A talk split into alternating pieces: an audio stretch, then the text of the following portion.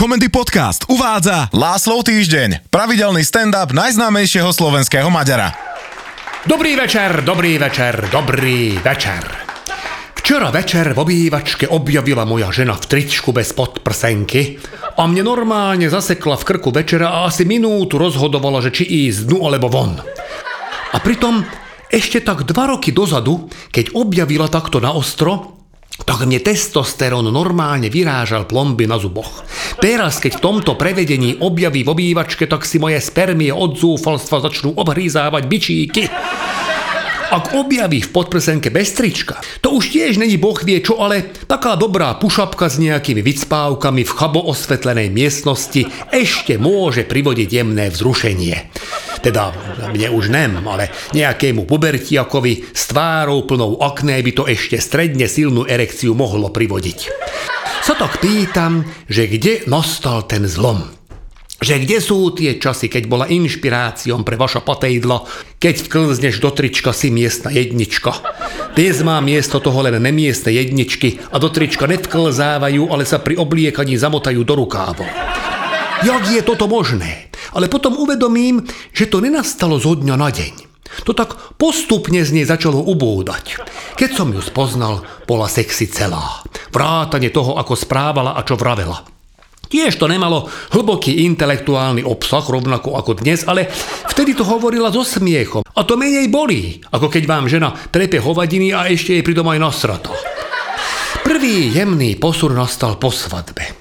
To je až neuveriteľné, ako to ženu zmení, keď má zrazu vaše priezvisko. Už po mesiaci mi niektoré jej vety prestali pripadať sexy.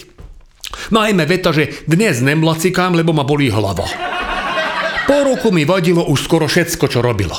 A jak narodil Gergej, tak mi začalo vadiť hlavne to, že odmietala robiť to, čo robila predtým úplne bežne a s radosťom. Najmä teda v spálni. Vraj to nehodí, lebo je matka. Som obhajoval, že malý Gergej jednak spí a aj keby nespal, tak je poloslepý a podľa mňa môžeme pokojne robiť aj sadomaso so susedmi, nebude to pamätať. Ale moja argumentácia ju nepresvedčila.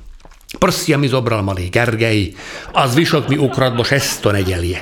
Ildiko evidentne nepochopila význam tohto slova, lebo prvý sex po pôrode sme nemali, že po šiestich nedeliach, ale skoro po pol roku. A aj to nám ho na 10 minút kvôli kojeniu prerušil náš syn. Dnes mi vadí už aj to, keď počujem, jak dýcha vedľa mňa v posteli. Teda Ildiko, nem syn. Ten pri mne naposledy dýchal v posteli, keď sa ožral na svojej svadbe a netrafil na správnu izbu. Tiež neviem, či je dobré začať manželský život tým, že svadobnú noc strávite s vlastným otcom, ale o to teraz nejde. Ja keď na to dýchanie mojej ženy v noci začnem sústrediť, to je horšie jak kvapkanie vody z kúpeľne. Dokedy nezaverú ani dva lexauríny, borozkpálinka a štuple do uší. No a čo týka akože, kam sa výzorovo Ildiko posunulo za tie roky, no tak, no tak celulitídu má takú, že keď som to prvý raz zbadal, tak som bol presvedčený, že omylom hodinu sedela na podložke z lega ovisnutá koža na rukách. No fakt, že o kúsok len keby boli tie faldy väčšie, tak môže robiť ten Red Bull base jumping. Poznáte to, ne? Do takého skafandra sa dáte, skočíte zo skaly a letíte, jak Batman. A zase musím spomenúť prsia, ktoré po odstránení podprsenky posunú asi tak o 30 čísel smerom dole, čo už je dosť. A ak mi v súčasnej dobe povie moja žena, že dneska demlacikám, bolí ma hlava, tak ja mám problém ustrážiť, aby sa moje nadšenie vonkajškovo dojako neprejavilo. A do toho, jak stojí večer v tom tričku bez podprsenky a kúká na mňa, pak príde otázka, že lacikám, nepôjdeme cez jarné prázdniny niekam do tepla. Ako iste pochopíte vzhľadom na povedané, že ak už mám ísť z Ildiku na dovolenku, tak viac preferujem zimný variant, kde bunda, lyžiarky, kukla a prilba zakryjú oveľa viac ako dvojdielne plavky. A aj na lyžovanie zásadne vyberám hotely, ktoré nemajú wellness, aby som náhodou nemusel objaviť s mojou ženou pri bazéne nebo aj v saune. Hovorím, serelmem trochu kroť. Len teraz sme vrátili z lyžovačky, kde naše deti stratili všetky zuby, ja všetky lyže a ty si hviezda v snowboardovej komunite za tvoju jazdu na sánkach po ich úrampe. Škoda, že to není akreditovaný šport, lebo by si mala zlatú medailu z Pekingu. Ja by som tešil. Aj by som išiel s tebou do Číny, aj keď mi nepáči, ak jednajú s Tibetom. Kúka na mňa nechápavo, že prečo sem pletiem Tibet, keď bavíme o dovolenke. Hovorím, láska moja. Nemôžeme chodiť každý mesiac na dovolenku, čo sme mi Nedvied a Dora Rollins. Zase nechápe. Vraj, čo má spoločné Honza Nedvied s Darinkou?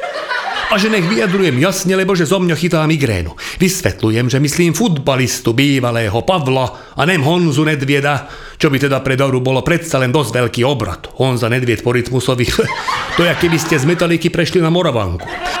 Navyše, Dara je pre Honzu Nedvieda stará.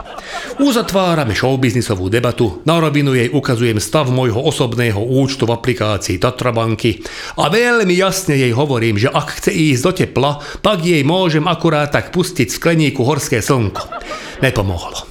Vraj videla na cestovnej kancelárii cedulku v nejakom nákupnom centre, že Dubaj za 415 eur na týždeň. Ištene. Ak už vaša žena stratí všetok sexepil, tak ako dúfate, že osud to vykompenzuje kvalitnejším intelektom. Ale u mojej ženy ide všetko dolu vodou takým tempom, jak akciové trhy v januári. Však ak k tomu prirátam letenky, jedlo a nedaj boh aj návštevu Dubaj Mall, tak to vyjde 10 krát toľko ako 4 tisíc za to, aby som 7 dní od rána do večera kúkal na telo mojej skoro 50 ročnej ženy v plavkách a večer potom v tričku bez podprsenky tak ako otál potál. Rozplakala. A to som poslednú vetu mal iba akože vnútorný monológ. Medzi vzlikmi som postrehol pravidelne opakujúce slová svatý Vazelín, tak si vravím, dobre, však nemôže za to, že zub času na nej nehal podpis. Nemusel až tak tlačiť pri tom autograme, ale čo už.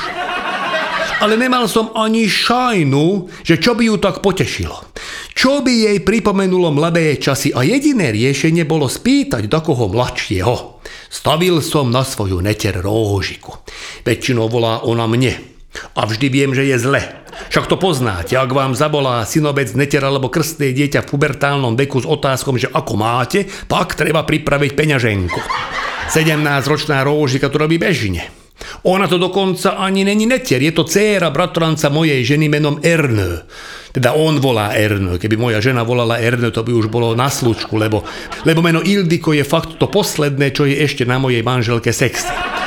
Vždy, keď zavolá Róžika, áno, tak povie, že ahoj, Ujo Láslo, ako sa máš? A mne je jasné, že chce nové slúchadlá, alebo ročné predplatné Spotify Premium. Naposledy volala, že Ujo Láslo, dlho som ťa nevidela, už mi je aj smutno, ako sa máš, zdraví ste, všetko OK? Som si vtedy povedal, že kurva, toto bude drahé. A aj bolo. Chcela zaplatiť výlet do Los Angeles na súťaž roztlieskavačiek a že keď vyhrá, tak mi všetko vráti aj s úrokmi. Ja v tom dojako nevyznám, ale občas v dojakom USA filme roztlieskavačka objaví a väčšinou je to prstnatá blondína s dokonalými bielými zubami. Róžik nosí strojček. Má 150 cm, čierne vlasy a keď stojí bokom, tak lopatky jej robia väčší oblúk ako prsia. Tak čo som jej mal na to povedať? To už investícia do bitcoinu je menej riziková ako toto. Čakám, kým dvihne, zvoní, Zrazu veselý hlas, že ujo Láslo, ty si si to rozmyslel, báš mi tie prachy, preposielam číslo účtu, milujem ťa, si najlepší krstný na svete. Snažím jej vysvetliť, že nejsom jej krstný, že som len manžel jej krstnej mamy. Krstný otec je Ernő brat Elemér a ten je v base. To ešte akceptovala, ale keď zistila, že nevolám kvôli peniazom na výlet do LA, ale kvôli mojej Ildiko, že potrebujem poradiť, čo by ju potešilo, tak zložila. Musím si poradiť sám. Hľadám na internete, koľko stoja chirurgické zákroky smerujúce ku skrášleniu. Cenník mi vypaluje z reničky. Hľadám systémom ako chudobný študent v jedálnom lístku, zakrývam menu a kúkam len ceny. Nachádzam dačo za 20 eur. Teším, to by šlo kuknem, že čo za zlepšenie by moja žena mohla dostať za 20 eur a zistujem, že je to konzultácia. Ešte je tam materské znamienko za 50, ale úprimne, ak mojej žene odstránite materské znamienko, tak to bude taký posun k lepšiemu, ako keby ste babe Jage urobili fúkanu.